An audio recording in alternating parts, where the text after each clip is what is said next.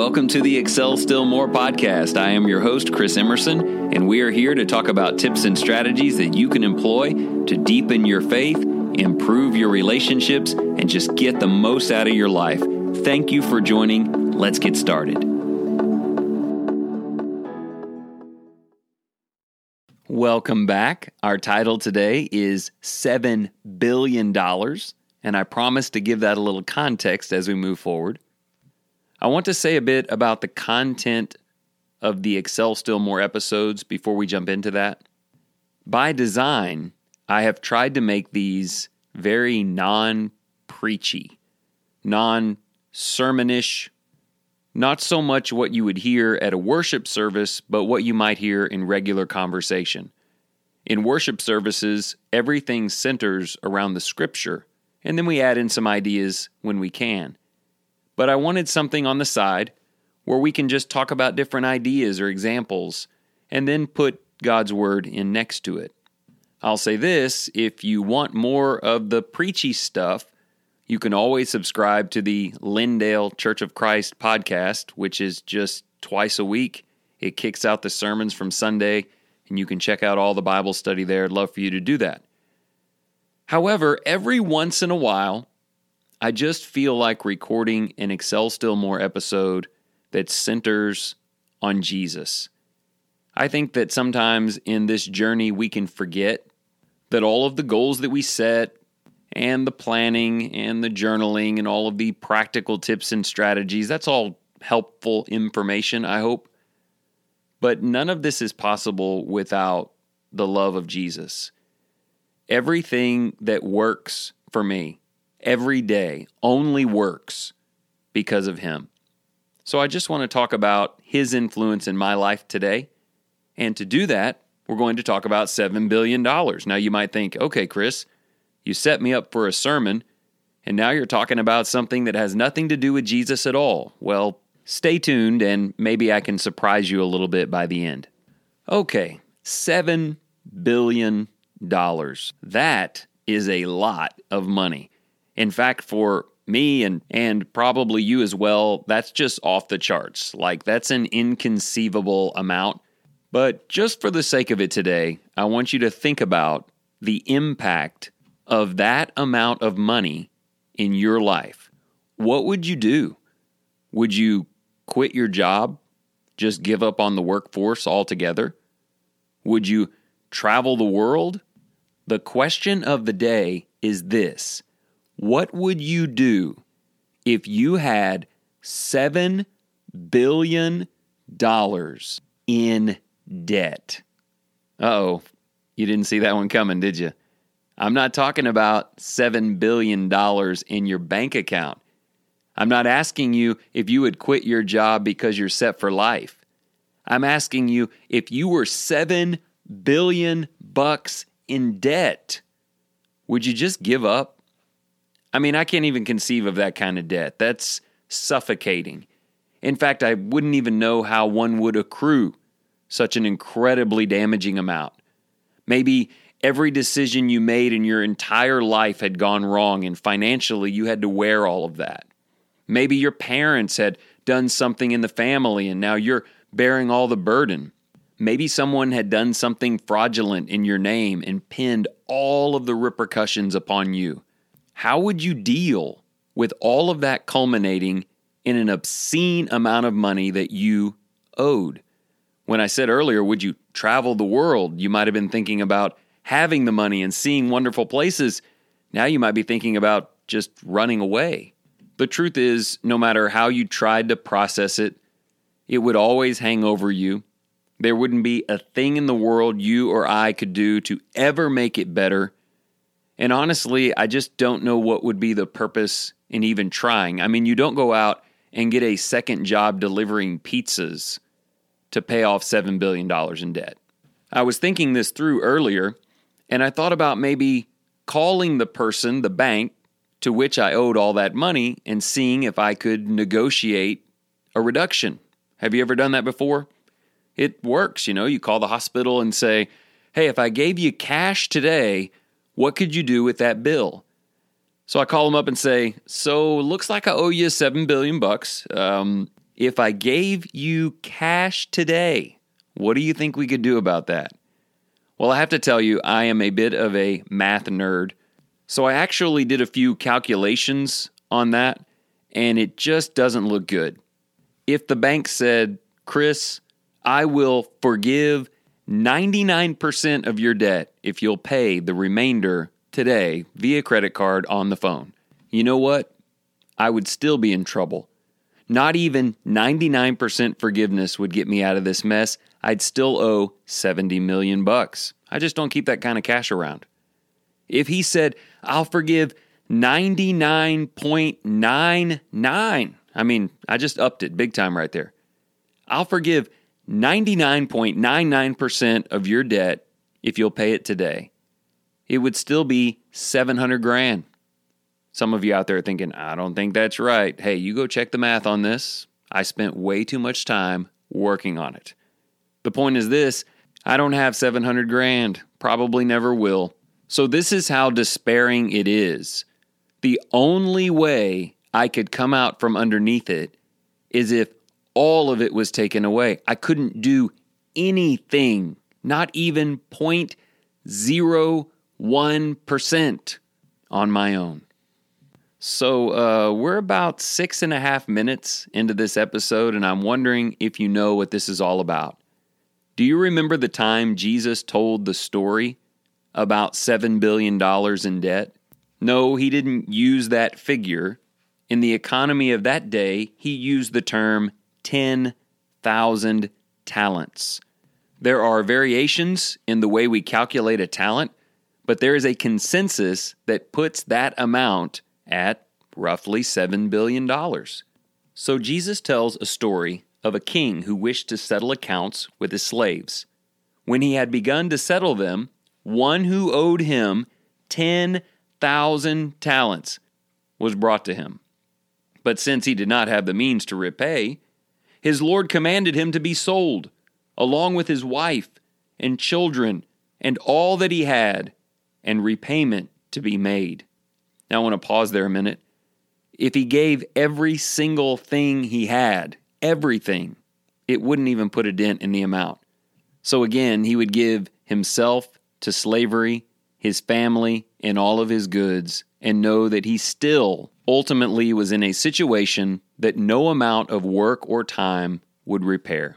Like I say, much like you and me, this man probably would just completely give up if he couldn't run away. But here's what the parable goes on to say the slave understands all of this, of course.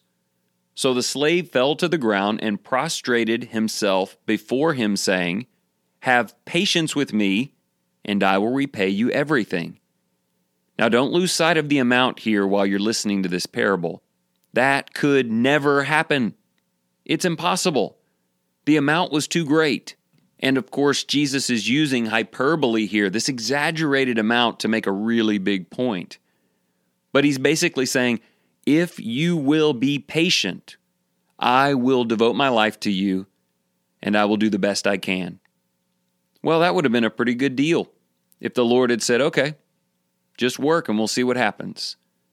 But here's what it said in verse 27 And the Lord of that slave felt compassion and released him and forgave him the debt. Well, I wonder what that must have felt like. The man knows that nothing short of full forgiveness would work, and certainly no Lord would ever do that, so he's just begging for patience. He knows it probably won't work. He and his wife and family and everything will forever be slaves to this man, but the man comes back out of a feeling of love for him compassion for his situation, takes all of the burden on himself, does this Lord, and forgives him every penny. That must have been an indescribable feeling of relief and exuberance. Can you see them all rejoicing and holding one another, the family, bowing down before the Lord, crying and praising his mercy? And I'm sure that slave went out with the intention of serving that master anyway, out of gratitude for the rest of his life. Now, I think you know what that part of this story is about. That is what it feels like to be in a relationship with Jesus. My sin is so heavy. The guilt and shame and humiliation and embarrassment that I have earned for myself is an insurmountable amount of irredeemable mistakes.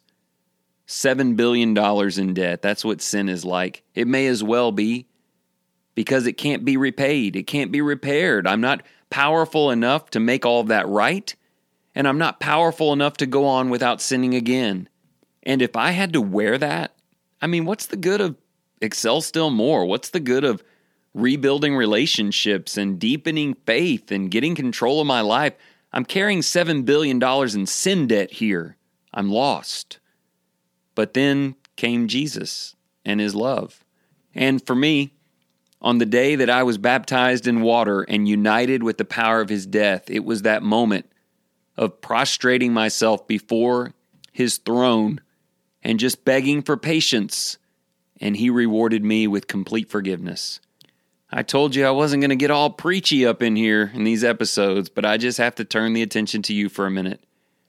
I genuinely hope and pray that you have experienced that in Jesus, that you're not carrying around the shame and debt of sin, because I have to tell you, you'll never pay it back. You'll never be good enough. You'll never do enough right things to make it right. You can't. In fact, if you're like me trying to dig out of it, you're probably just going to end up a little deeper in the hole. What you need is Jesus. You need the mercy of Jesus, the compassion of the King, the blood that ultimately paid the debt to the Father on our behalf. I just have to tell you, everything I'm trying to do in my life, family, fitness, finance, you name it, doesn't matter. All of it is possible because He has removed that burden. Well, you probably know that's not the end of that story. In fact, as beautiful as the compassion of the Lord was, it wasn't even the purpose of that story. Here's what happened next in verse 28 that slave, that same slave, went out and found one of his fellow slaves who owed him 100 denarii. And he seized him and began to choke him, saying, Pay back what you owe. So his fellow slave fell to the ground and began to plead with him, saying, Have patience with me, and I will repay you. But he was unwilling, and went and threw him in prison until he should pay back what was owed. So when his fellow slaves saw what had happened, they were deeply grieved and came and reported to their Lord all that had happened. Well, there are a couple of verses left there, but let's talk about this a minute. This man has been forgiven this incredible debt. He goes out and he's got no money in his pocket, you know. He just doesn't have any debt. So he finds someone who owes him what, relatively speaking to the $7 billion, is about 10,000 bucks. That's quite a bit of money, if you ask me. Here's a guy who basically just got his entire life back. So he's just trying to get a little money to get going $10,000. Well, the man can't repay him. But he has none of that compassion. Percentage wise, it's a teeny tiny little percent. I don't know. It's a point zero zero something one in comparison to what he's recently been forgiven. But he's focused on himself. He has no mercy on the man. He throws the man in prison until he pays it back. Well, you probably know how this story ends. The Lord summons him back and says, You wicked slave, I forgave you all that debt because you pleaded with me. Should you not also have had mercy on your fellow slave in the same way that I had mercy on you? Now, let me just pause there a minute. It wasn't even the same, was it? $7 billion and $10,000 are not the same. What he's saying is in the same way, with the same heart of compassion, even though the amount was so much less. The Bible goes on to say, His Lord now moved with anger. It was compassion before, now it's anger. Handed him over to the torturers until he should repay all that was owed him. My heavenly Father, Jesus says, will also do the same to you. If each of you does not forgive his brother, watch this, from your heart. Now, that was the purpose of the parable, wasn't it? Remember how in verse 21, Peter asked, How often shall I forgive my brother when he sins against me? And Jesus tells the story so that Peter will understand. You have done so much against God. But God has responded with compassion to you, and it is for that reason that you are free, that you live and have hope that you could have never attained through any amount of work or time on your own. Whatever your brother has done against you will be a thousandth of a percent of what God does for you every day. You need a heart of compassion for your brother who sins. Because if you can't show that to them on such a small and remote and redeemable scale, then the compassion of the Lord turns into anger, and He'll put you where you deserve to be. Remember that? You're in debt. You deserve to be in jail. He'll put you back where you deserve to be. Let me just be really clear I'm going to heaven, but it's because I'm not going to get what I deserve. That's why I'm going to heaven. My debt deserves death. Jesus gave me life. May we go out today. You say, well, what's this about? Excel still more. Where are you going with this? Appreciate and praise the King for what he has done, and then go out and show him how much that means to you. In the way you seek reconciliation with others, in the way you forgive the same old thing the same old guy did to you for the tenth time, immediately demonstrate a willingness to forgive and move on and if he seeks even the first inklings of mercy from you, give it to him in abundance. Do you know why relationships get better when people grow in their relationship with Jesus? Because the more I appreciate what Jesus has done for me, the more willing I am to do those same things for others. Let me finish with this. We studied a line from the Lord's Prayer, Matthew 6, some time ago, our daily bread. Let me give you another line, something to think about this week. Forgive us our debts as we also have forgiven our debtors. Is that something you feel comfortable praying? Lord, I pray mercy on me from you to the same extent that I've shown it to other people. Well, Jesus says that ought to be your daily prayer, exactly the way you want it to be. Always remembering, never forgetting, that your friend or coworker or neighbor or brother in Christ or family member may owe you $10,000 and be unable to repay, and you may have to just decide to forgive them. But ever on your mind is the day that Jesus forgave an amount beyond even comprehension, and he continues to extend it every day. So if you want the courage to forgive people, for the things that they have done against you. Just take a moment and remember that day when you begged for patience, and in response, He forgave you $7 billion.